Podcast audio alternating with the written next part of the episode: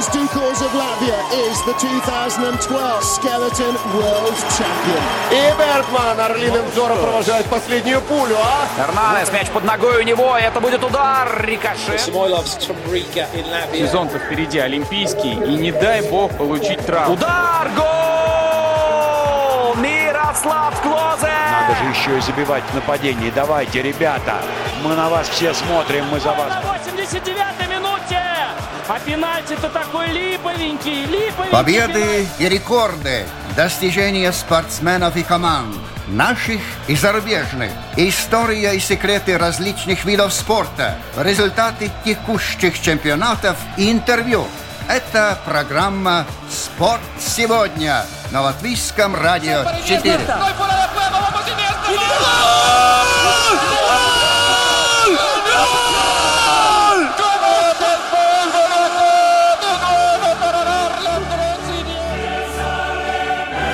Под звуки чудеснейшего гимна Лиги Чемпионов мы снова начинаем наши спортивные беседы. С вами Роман Антонович. И матчи сборных наконец-то закончились. Звезды вернулись в свои топ-клубы, чтобы уже совсем скоро, да уже практически вчера-сегодня, зарубиться в главном футбольном турнире планеты. Уничтоживший пространство время плей-офф предыдущей Лиги Чемпионов закончился вроде бы не так давно, Ливерпуль одержал победу, но мы уже успели соскучиться, и сегодня будем говорить о том, что нас ожидает, какие фавориты и куда попали андердоги этого турнира. И беседа у нас состоится с нашим завсегдатаем Дмитрием Слотиным, главным редактором русской версии портала uefa.com. Дмитрий, добрый день. Добрый день. Глядя на э, жеребьевку и на то, что нам подготовили футбольные боги, какие твои первые мысли? Мысли? Ну вот есть хорошие группки, такие группки смерти. Например, Барселона, Дортмунд, Интер. Вот очень душевная группа будет.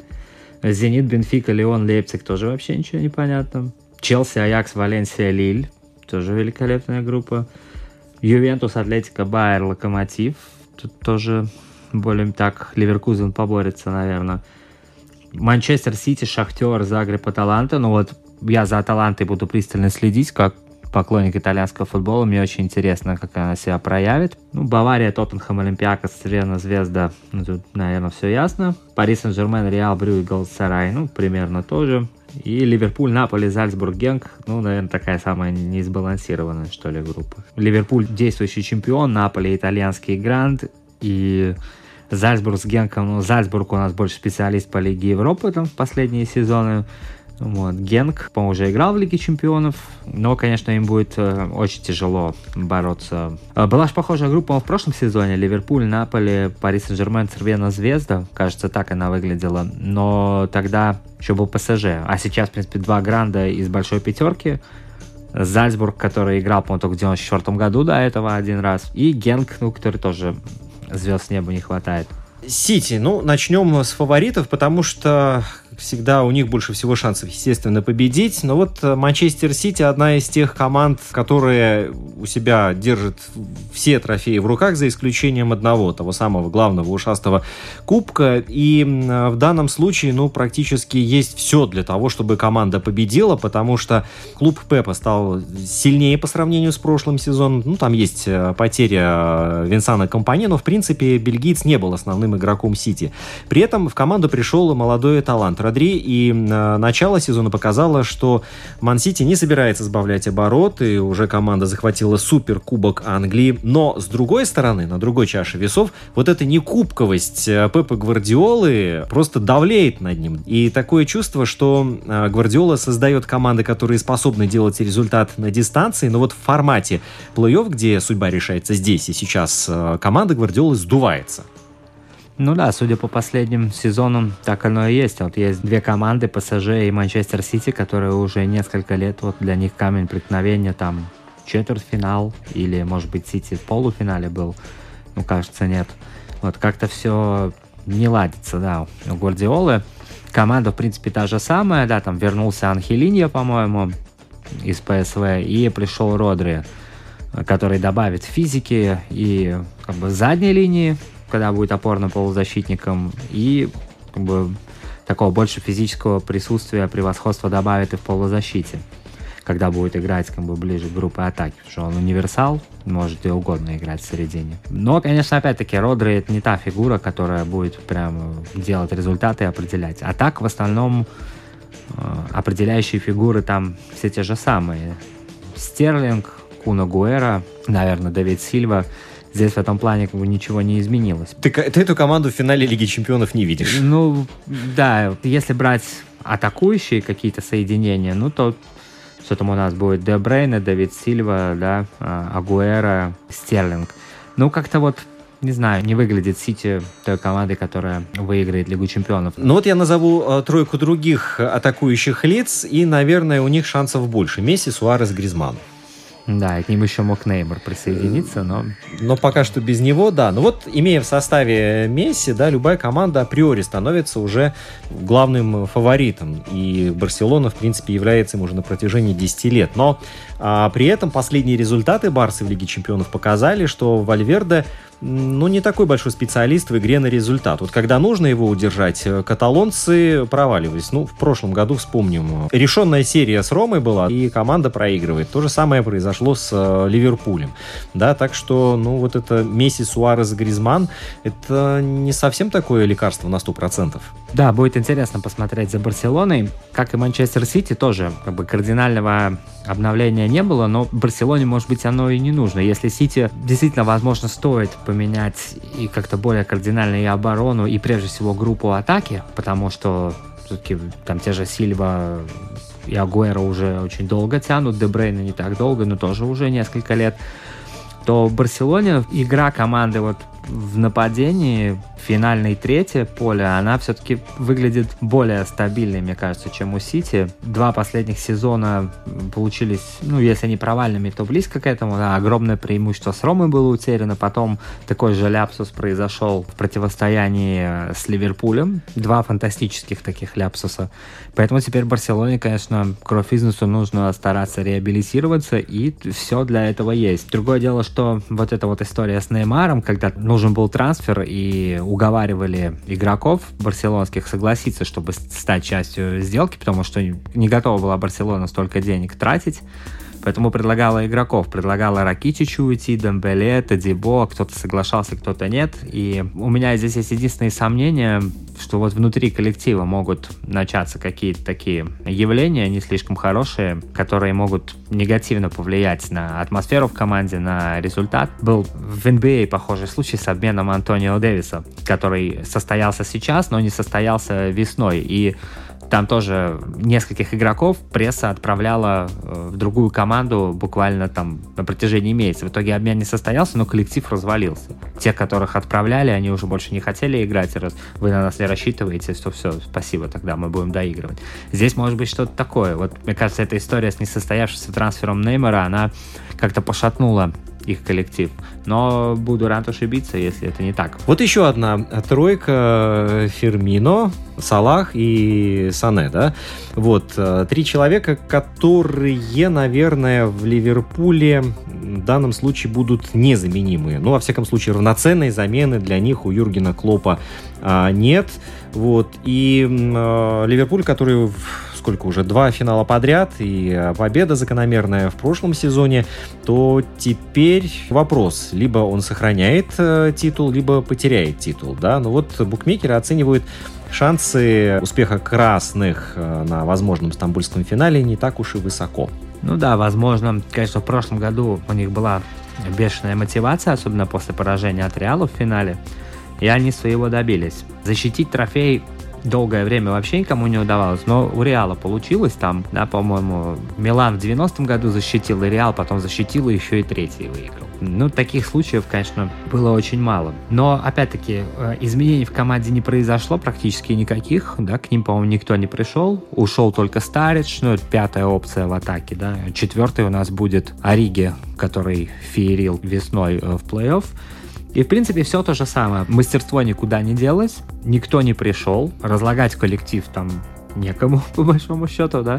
В прошлом сезоне в Тоттенхэм никто не пришел, а сейчас у них э, было усиление. А Ливерпуль как бы так, кого-то отдал там по мелочи, и все. Поэтому, глядя на эту группу, ну, сомневаться не приходится, что они в 1-8 финала, да. Там уже и до четвертьфинала, наверное, недалеко проскочат, наверное.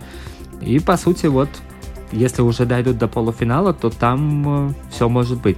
Но я бы оценил шансы Ливерпуля даже предпочтительнее, чем э, шансы Сити. Вот еще, кстати, одна команда, которая может по э, силе своего состава и глубине его тягаться с Манчестер Сити, Ювентус. За последние десятилетия один из самых мощных и сильных клубов. Юви, на мой взгляд, может запросто взять Кубок Лиги Чемпионов. Уже долго команда зрела и шла к этому. Вот пришли Деликт этим летом, Рабье, Рэмзи, вернулся Игуаин, которого очень любит Сари. Вот на Буфон, опять же, да, готов подстраховать э, нынешнего голкипера Щесный. Но есть один человек, который, наверное, будет э, слабым звеном. Я говорю сейчас о главном тренере. Сможет ли итальянец вообще найти подход к игрокам такого уровня и стать авторитетом для такой команды? Да, Ювентус, э, наверное, сейчас располагает э, самым сильным ростером в мире, который сильнее Манчестер Сити и Барселоны. Посмотреть на группу атаки, сумасшедший состав. Криштиану, Игуаин, Бернардески, Манджукич, Квадрада, там еще кого-то забыл явно, да. Защита там 10 человек или 11 там европейского уровня. Полузащита, где там, я не знаю, куда там вообще Рэмзи, Рабье и так далее. Два состава, если не три. Ну, на Лигу чемпионов Эмраджан не заявлен, и Манджукич не заявлен. И Дуглас Коста еще, да, из группы атаки. То есть, конечно, такого ростера я вообще давно не помню ни у кого. Все подготовлено к победе менеджмент проделал потрясающую работу. Ну да, Сари со своим так, Сари Болом, не итальянским, совершенно не итальянским стилем.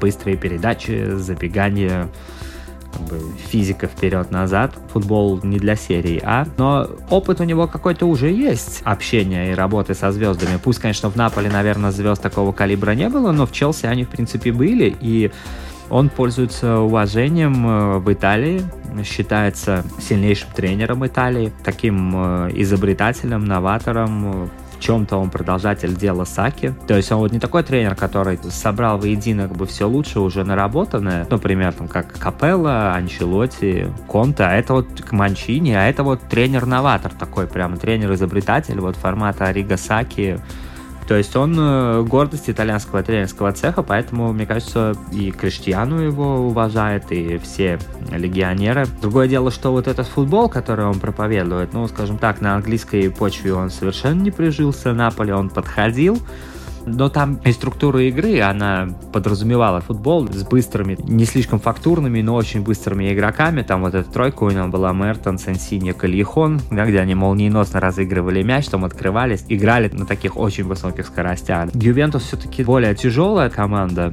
На бумаге ей больше подходит, конечно, другой стиль, чем вот этот вот Сарибол, но я думаю, что в полуфинале точно будет Ювентус, в этом нет никаких сомнений. И еще несколько слов. Если взять минувший сезон Лиги Чемпионов, то можно отметить несколько вещей. Во-первых, тактическая гибкость тренеров стала очень важной. Она выходит на новый уровень.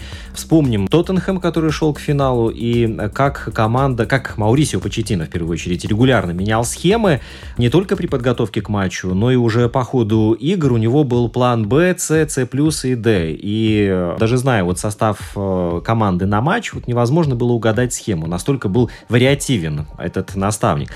Камбэки. С 2017 года в Лиге Чемпионов было столько камбэков после поражения в три мяча, сколько было до этого за 20 сезонов вместе взятых. А специалисты толком даже вразумительно объяснить это аномальное явление никак не могут. Вот что это такое? Это психологически, это физически. Почему это происходит? Прессинг, э, который значительно вырос. Сейчас он уже 12,5 секунд. Насчитывает это вот время владения мячом перед голом. То есть раньше такого даже быть не могло. Цифра показывает готовность команд, которые терпеливо разыгрывают мяч в продуманных, подготовленных атаках. Игра вратарей в пас становится намного важнее и результативнее. Далеко уже не редкость, когда голкипер может отдать пас вот прямо на 80 метров вперед, прямо уже на ногу нападающему. Еще один момент – это правило выездного гола, которое сейчас вызывает жаркие споры. Вот я не знаю, Дим, как тебе, но есть люди, которые предлагают правила выездного гола в дополнительное время, допустим, аннулировать. Как на твой взгляд, это правильно, неправильно? Сложно сказать, это такая уже устоявшаяся система, потому что, ну, видимо, альтернативы никакой другой не придумали на тот момент. Раньше же были переигровки, сейчас в условиях современного календаря переигровку не устроишь вариант, если суммировать сумму двух матчей и потом играть там дополнительное время или пенальти, то есть без учета выездного гола, да. Но, в принципе, к этому уже все привыкли, и сейчас, конечно, у нас есть и четвертые замены появляются, и, и среди нововведений там э, изменился порядок серии пенальти, как люди бьют. Поэтому, может быть, и здесь что-то изменится. Но это правило, кстати, вот отменили, по-моему, где у нас там два матча в Кубке Английской лиги, по-моему, его отменили. На национальных турнирах уже изменения есть, но так это просто такая уже традиция, наверное, европейских кубков. Но у нас все команды находятся в одинаковых условиях, поэтому, мне кажется, это вообще несущественный момент. Что ж, э, Лига чемпионов у нас уже началась, и там множество команд есть, за которые болеть. Фавориты есть на все вкусы, которые показывают совершенно различный футбол. Кому-то нравится более атакующий, кому-то более оборонительный. Так что футбольный праздник начался снова. Быстро время пролетело, и это радует. Дмитрий Слотин был сегодня в гостях. Э, главный редактор русскоязычной версии портала ufa.com. Дим, большое спасибо. Спасибо, до свидания. Программу подготовил и провел Роман Антонович. В инстаграме нас ищите это LR4 Спорт и домашний домашняя страница lr4.lv, архив наших программ, прямой эфир в интернете. Друзья, болейте только спортом.